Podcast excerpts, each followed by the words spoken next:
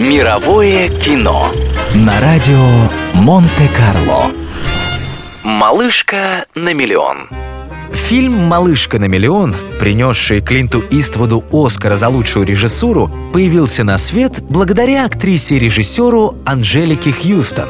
Однажды ей попала в руки книга «Горящие веревки. Истории из угла ринга», написанная неким персонажем под псевдонимом F.X. Tool. Это была коллекция небольших рассказов, основанных на деятельности Джерри Бойда, знаменитого организатора боксерских боев. Актриса необычайно впечатлилась книгой и принесла ее продюсеру Альберту Эсради с целью получить право на постановку фильма.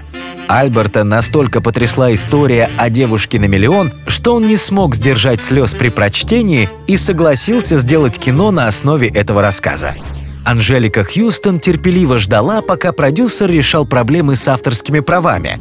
Но к тому моменту, когда все разрешилось, Хьюстон, увы, была занята в другом проекте. В итоге на роль режиссера был приглашен Клинт Иствуд, непревзойденный мастер своего дела.